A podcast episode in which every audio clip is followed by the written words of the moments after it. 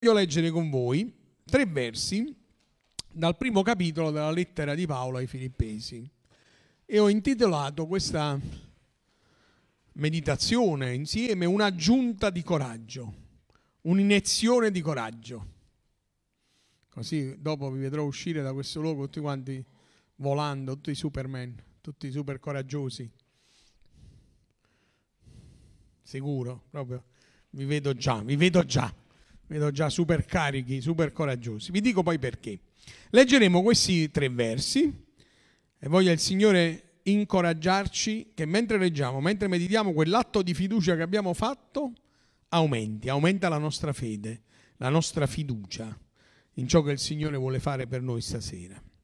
Paolo scrive così: desidero che voi sappiate, fratelli, che quanto mi è accaduto ha piuttosto contribuito al progresso del Vangelo, al punto che a tutti quelli del pretorio e a tutti gli altri è divenuto noto che sono in catene per Cristo. E la maggioranza dei fratelli nel Signore, incoraggiati dalle mie catene, hanno avuto più ardire nell'annunciare senza paura la parola di Dio. Amen. Sono stati incoraggiati e hanno avuto l'ardire di annunciare senza paura la parola di Dio. Hanno avuto un'aggiunta, un'iniezione di coraggio. E perché l'Apostolo Paolo sente la necessità? Desidero farvelo sapere.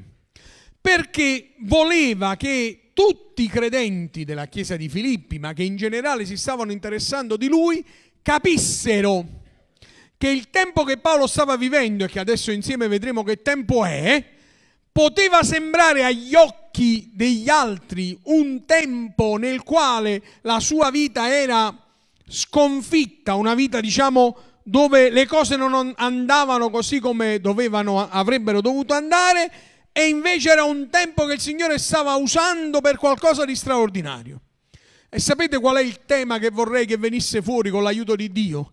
Che il Signore ci trasformasse tutti quanti noi, a prescindere dal tempo della vita che viviamo, a volte proprio nei tempi difficili che viviamo, in portatori di coraggio. Che quando parliamo con qualcuno, le nostre parole infondano forza e coraggio negli altri.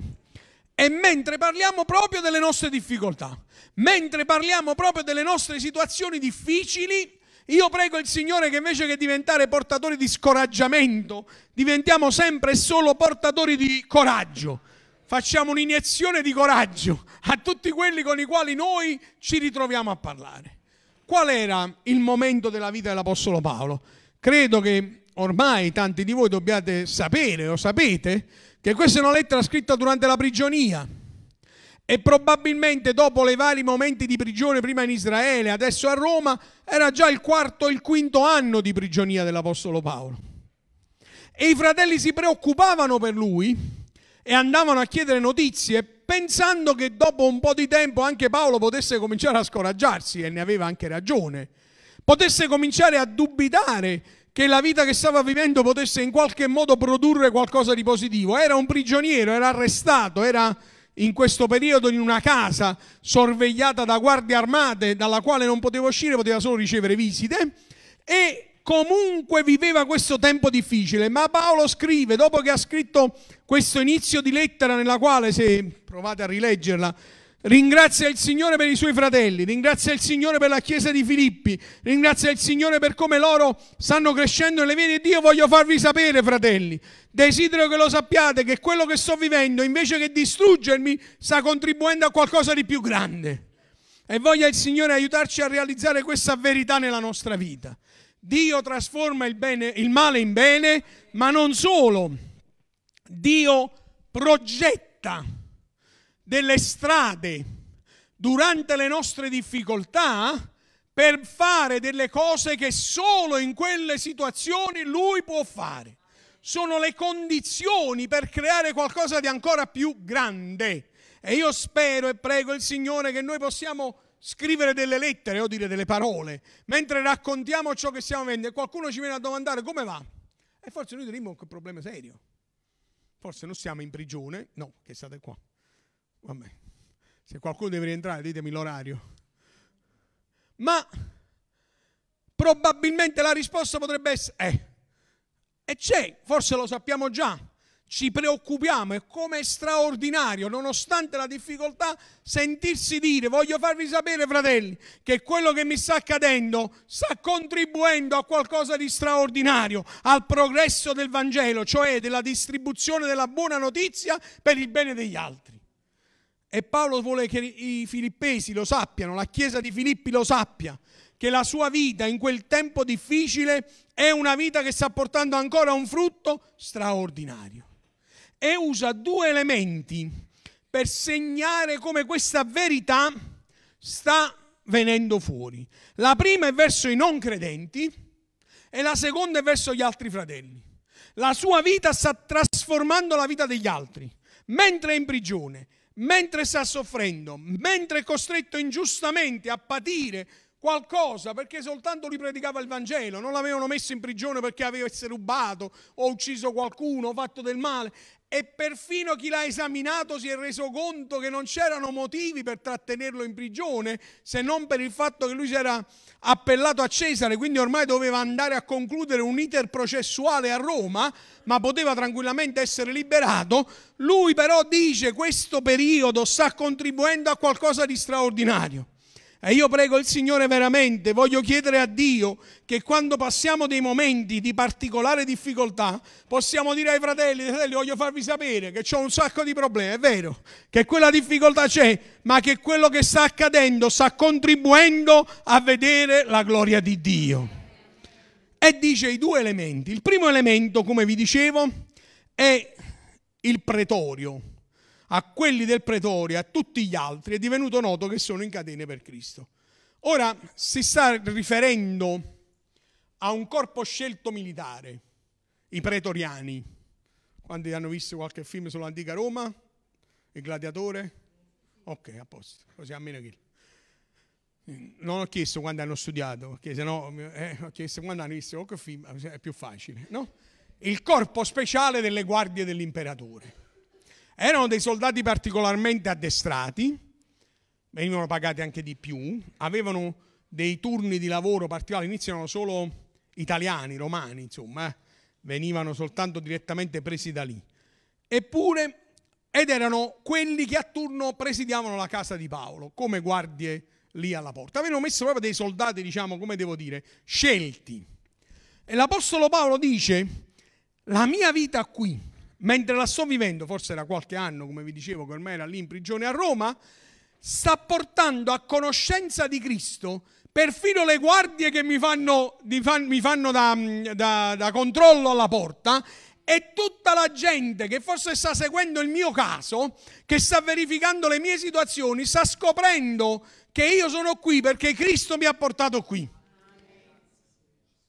Ci sarà capitato qualche volta mentre affrontiamo una malattia, mentre siamo in ospedale, mentre abbiamo affrontato qualche problema, e poi abbiamo potuto raccontare che le persone intorno a noi hanno potuto constatare che il Signore ci aveva accompagnati fin lì, e anzi stavano scoprendo tramite noi quella che è la grandezza di Dio nell'aiutare quanti sono in difficoltà e trasformare il male in bene e farci vedere la sua gloria in ogni circostanza. Perfino le guardie, che avrebbero dovuto in qualche modo non soltanto essere indifferenti alla sorte dei prigionieri, ma anche persone, diciamo, come devo dire, avvezze a vedere le cose peggiori. I pretoriani erano dei soldati scelti, ma anche dei soldati particolarmente eh, violenti. E quando l'esperienza di un prigioniero, e dovete pensare di un prigioniero che... L'Apostolo Paolo non è stato mai conosciuto per una grande prestanza fisica, né per grandi qualità, diciamo, che potessero attirare quel tipo di attenzione. Eppure il senso delle parole che c'è dietro a questa descrizione dice: perfino i soldati hanno scoperto che ho una forza che loro non hanno. Perfino questi guerrieri così forti, questi soldati così preparati, questi uomini così coraggiosi hanno scoperto che io ho un coraggio ancora più grande di quello che loro potevano immaginare, e non perché sono un soldato che va alla guerra, non perché mi hanno istruito ad affrontare qualunque circostanza, ma perché questa situazione la sto vivendo per Cristo e con Cristo. Fratelli e sorelle, veramente il Signore fa per noi cose straordinarie.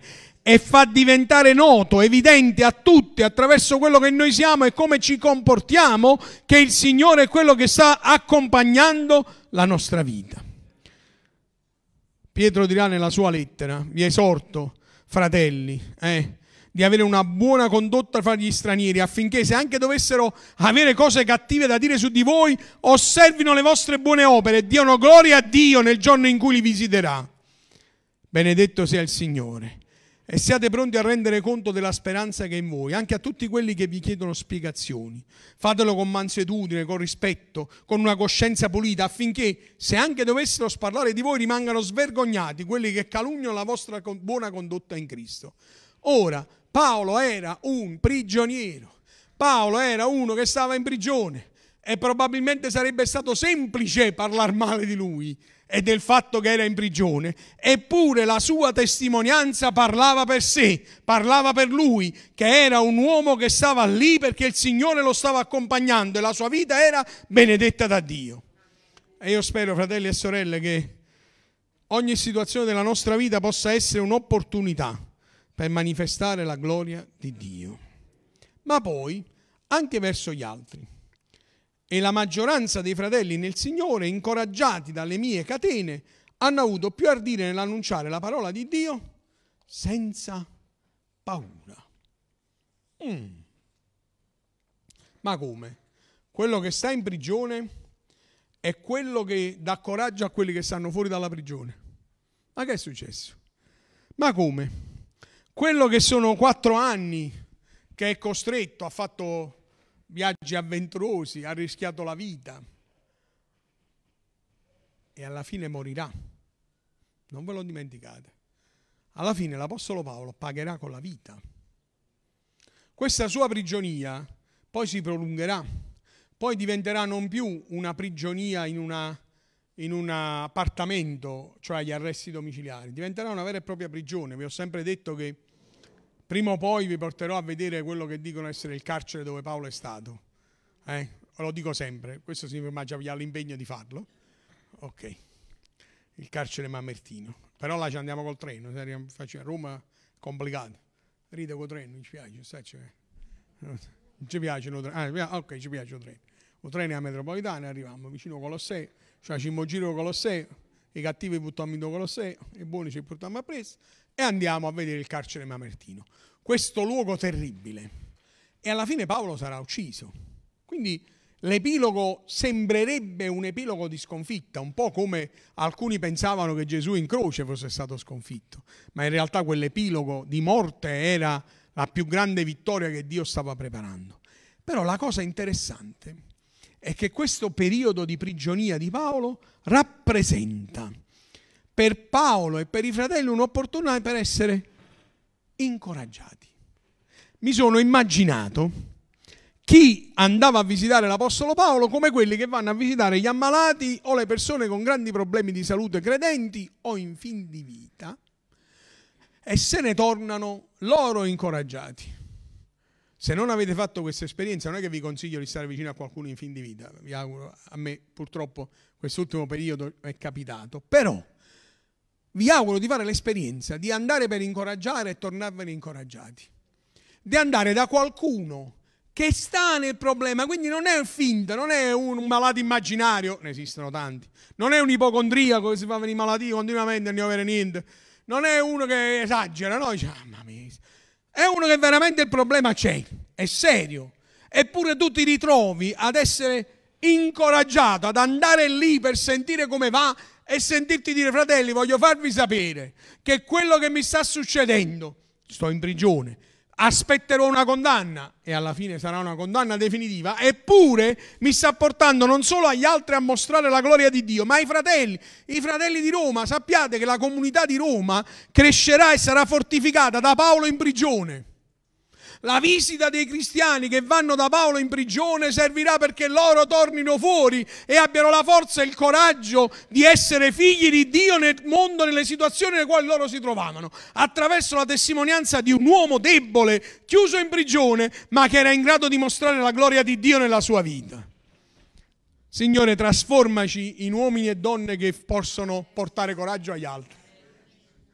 Non sto dicendo che i problemi non ci sono, non sto dicendo che non ce ne sono da, raffronta- da affrontare, sto dicendo che non solo il Signore è potente a trasformare il male in bene, ma che il Signore è potente da usare ogni circostanza per trasformare noi in uomini e donne capaci di dare coraggio agli altri.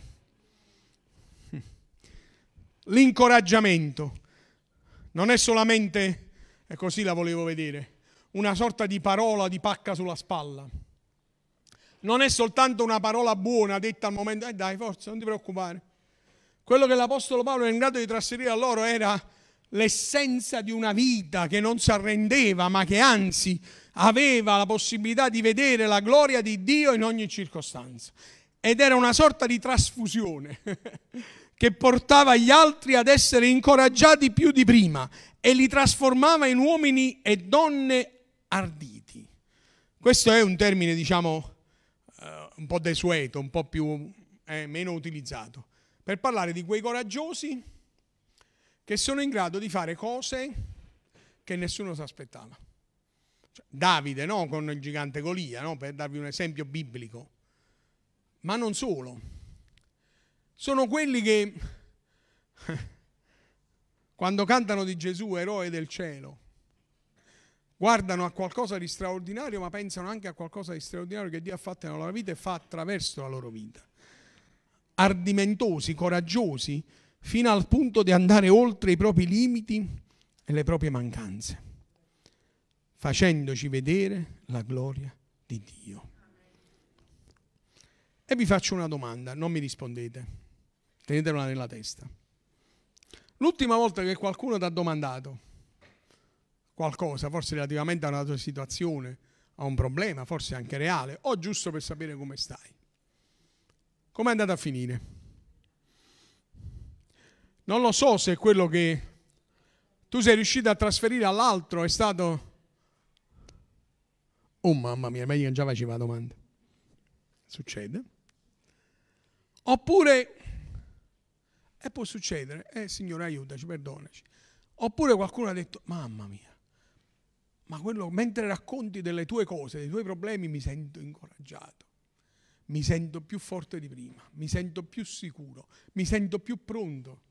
E non ti ho parlato di un problema risolto. Vorrei che fosse chiaro.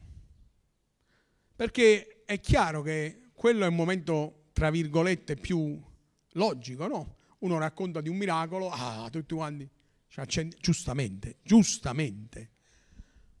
Ma Paolo stava raccontando della sua prigione e non sta dicendo guardate domani mi libereranno. Non ha detto ai credenti guardate Dio è intervenuto, finalmente io uscirò di prigione. Poi scriverà ancora, eh, ho finito la corsa, ho combattuto fino alla fine il buon combattimento della fede, e quei momenti lì sono, prima che lo, lo condanneranno a morte. Adesso mi aspetta la corona della vita, no? Quindi lui non sta raccontando un momento dove i problemi si sono risolti. Qualcuno dirà, allora dobbiamo tenerci i problemi. Io sfido qualcuno nella vita a credere che tutti i problemi si risolveranno. Gesù non l'ha mai detto. Mi dispiace, lo so, sono un predicatore di sventura, conviene che senti accoccolato. Gesù non ha mai detto questo. Ha detto che lui sarà sempre con noi. Poi ci sono delle cose che Dio risolverà. E gloria a Dio. Delle altre con le quali dovremo convivere e combattere per tutta la vita, e Dio mostrerà la sua gloria nella nostra vita attraverso quel combattimento. È così. Lo sapete che pure i cristiani muoiono? Ah, brutta notizia, frate, ma eh, me ne scordate questo fatto. Alcuni pensano che se siamo cristiani, allora a noi non ci succede niente, a noi... La differenza non è quello che accade. Gloria a Dio, quanti miracoli il Signore ci ha fatto vedere, e ti assicuro ne farà vedere ancora tantissimi. Su questo stai tranquillo. Ma ti voglio dire che il miracolo è Dio nella tua vita, e ogni circostanza è un'opportunità per la gloria di Dio e per trasformare la tua vita in qualcosa di straordinariamente grande per te e per gli altri. Diventare portatore di quel coraggio di vivere che solo chi ha conosciuto la vita che viene da Cristo può avere. il coraggio di vivere, pure se il mondo va a rotoli, pure se i problemi ci sono, pure se le paure ci stanno. E mi piace qua dice l'ardire di annunciare senza paura, pure se intorno a noi la società peggiora, il nostro coraggio di vivere non viene da noi stessi, viene dalla presenza di Dio nella nostra vita. E quando raccontiamo la nostra vita, pure se stiamo raccontando il momento più difficile che stiamo vivendo, noi stiamo raccontando la gloria di Dio. Stiamo dicendo, fratelli, voglio farvelo sapere, non mi piace stare in prigione, non è che Paolo era contento, ma vi dico che Dio qua mi sta facendo vedere la sua gloria. Non mi piace stare in ospedale, spero che il Signore mi faccia uscire subito, ma ti dico che il Signore mi sta facendo vedere la sua gloria. Non mi piace dover affrontare questo problema, ma ti dico che Dio mi sta portando avanti e l'opera sua è straordinaria e Lui saprà trarre sempre il bene dal male. E diventiamo portatori di coraggio. Ci portiamo una seringa a prese coraggio. Facciamo una bella iniezione di vitamine, di coraggio vitaminoso. E quando andiamo avanti mentre raccontiamo, gli altri vengono incoraggiati dalla nostra vita. Guardate, io lo so, non è sempre semplice. Non faccio quello che, come devo dire, non è consapevole. Eh, so che ci sono dei momenti dove è proprio difficile avere questo tipo di atteggiamento. E certo, ma se no che miracolo sarebbe? Che miracolo sarebbe? Che miracolo sarebbe? Se non che non sono le circostanze a dettare le nostre certezze, ma sono le nostre certezze a farci vivere le nostre circostanze. E a sapere che noi siamo portatori di coraggio. Qualcuno mi dirà, fratello, non ce l'ho proprio. Bene, è il momento nel quale il Signore te lo vuole donare. Il coraggio e la fede che viene dallo Spirito Santo. Che mentre poi racconterai a qualcuno di quello che tu stai vivendo, le tue parole saranno una sorta di iniezione di coraggio pure per gli altri, di forza. Lo so, è un miracolo, ma io credo in questi miracoli. Credo in un Dio che salva, che libera, che guarisce, che riempie di potenza. È un, un, un Dio che ci dà la capacità di vivere, il coraggio di vivere. E di vivere non perché il tempo passa e le cose vanno, ma di vivere dando valore ad ogni momento della nostra vita, apprezzando quello che abbiamo, parlando in maniera straordinaria di quello che non abbiamo, quasi come una benedizione, sapendo che Dio ci farà vedere la sua gloria. Lo vedranno gli altri che ti domanderanno come fai ad avere questo coraggio. Lo vedranno gli altri fratelli. Io credo che servano nella Chiesa, tra i ministeri pratici, proprio quelli che dei portatori di incoraggiamento. Ho raccontato qualche volta che c'era qualche fratello che voleva avere per forza l'incarico di andare a trovare i malati. Finché i malati non mi chiamavano, dice, fratello, non fa venire più. Noi già siamo malati. Ma quando era il suo fratello? Non è uno scherzo, è la verità, no? E lo faccio per farvi sorridere, no? Però è vero. Vi faccio sorridere, ma è vero. E invece scoprire qualcuno che sta malato, sta bene o che l'andate a trovare e scoprite che sono portatori di incoraggiamento. E lasciatemi dire, quando non molti giorni fa il Signore ha voluto chiamare a casa mia suocera, io ho detto una cosa a Teresa, l'ho detto anche pubblicamente, forse l'ho detto anche qua, non mi ricordo, e l'ho ricollegata a mio padre che è passato qualche anno, no? E ho detto a mia moglie, abbiamo perso un'altra persona che prega per noi, perché mia suocera ormai era anni che non scendeva di casa, no? Pur potendo, diciamo, vivere da sola, però aveva difficoltà a muoversi, abbastanza serie. Però, oh, come pregava lei. E quando l'andavi a trovare con tutti i suoi acciacchi, ma mica ti parlava di suoi acciacchi, i suoi acciacchi li, li, li servava alle figlie. E telefonava per telefono, diceva, ah, ma fa sta cosa e cura. Ma quando arrivavi a casa sua ti doveva parlare soltanto della grazia di Dio. Il Signore stanotte mi ha dato forza, e poi stavo male, e poi così, e poi così. E tu dici, ma, ma come fai? Questa è la gloria di Dio. È vero, fratelli, questa è la gloria di Dio. E io prego il Signore che tanti di noi, forse tutti spero, veniamo trasformati in uomini e donne che, a prescindere dalle circostanze, possano vedere e raccontare la gloria di Dio e trasformarsi in portatori di incoraggiamento, dando agli altri che stanno con noi un'aggiunta di coraggio proprio ah, che li fa sentire più coraggiosi, più ardimentosi, che hanno il coraggio di vivere. Fratelli, le paure ci sono, la paura del domani, la paura di una malattia, la paura di dover affrontare uno stato di salute complicato, un problema di lavoro, di familiare, chi, chi, chi, chi me l'elenco. Ma non sono quelle quelle che determinano quello che noi siamo e quello che noi crediamo, quello che noi viviamo. La differenza la fa la presenza di Dio nella nostra vita, e noi abbiamo il coraggio di vivere e di credere che la nostra vita è una vita che il Signore benedirà ancora e renderà strumento di benedizione.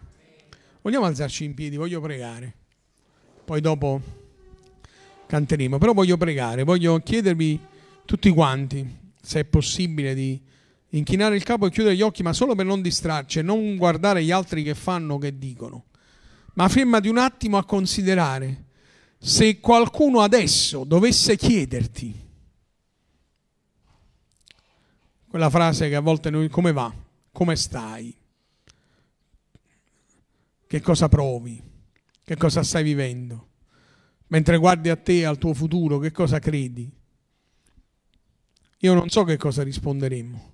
Certamente potremo raccontare i nostri problemi, e perché no, ci sono, e la Chiesa lo sapeva bene che Paolo era in prigione ormai da anni. Potremo raccontare le situazioni e gli stati d'animo che affrontiamo ogni giorno, le paure. Potremo raccontare il nostro senso di inadeguatezza. Pensiamo di non potercela fare, siamo troppo piccoli, incapaci, troppo deboli. Potremmo raccontare addirittura anche il nostro senso di inutilità, il nostro valore è poco. Ma io spero che invece noi possiamo raccontare, fratelli, voglio farvelo sapere, è proprio così che dice l'Apostolo Paolo, voglio che lo sappiate per lo Spirito Santo, che quello che la mia vita vive, qualunque circostanza sia, anche questo, è qualcosa nel quale Dio mi sta facendo vedere la sua gloria. E lo so che qui anche il mio futuro sarà così. La mia vita è preziosa per il Signore e tutti i giorni della mia vita io li vivrò insieme a Lui. Non ho paura di vivere, non ho paura di affrontare il domani, non ho paura di affrontare le sfide della vita, non ho paura di affrontare le difficoltà, non perché io sono un supereroe, ma perché il Signore è il mio aiuto e la mia forza. In più, io voglio vedere nella mia vita la gloria di Dio e gli altri voglio che lo vedano. Voglio essere un incoraggiatore, mentre sono accanto a qualcuno, voglio che le mie parole, voglio che i miei gesti, voglio che i miei pensieri sollevino e incoraggino chi è vicino a me. Perfino se sono io nel problema. Signore, aiutaci, perché possiamo essere coloro che portano coraggio, quel coraggio che viene da te nella vita degli altri. Signore, ti voglio pregare che nessuno di noi possa essere scoraggiato e portarsi, farsi trascinare via dallo scoraggiamento, ma tutti invece possiamo essere incoraggiati e portatori di coraggio. E stasera donaci nuove forze, Signore, perché in te noi troviamo la nostra speranza e il nostro aiuto.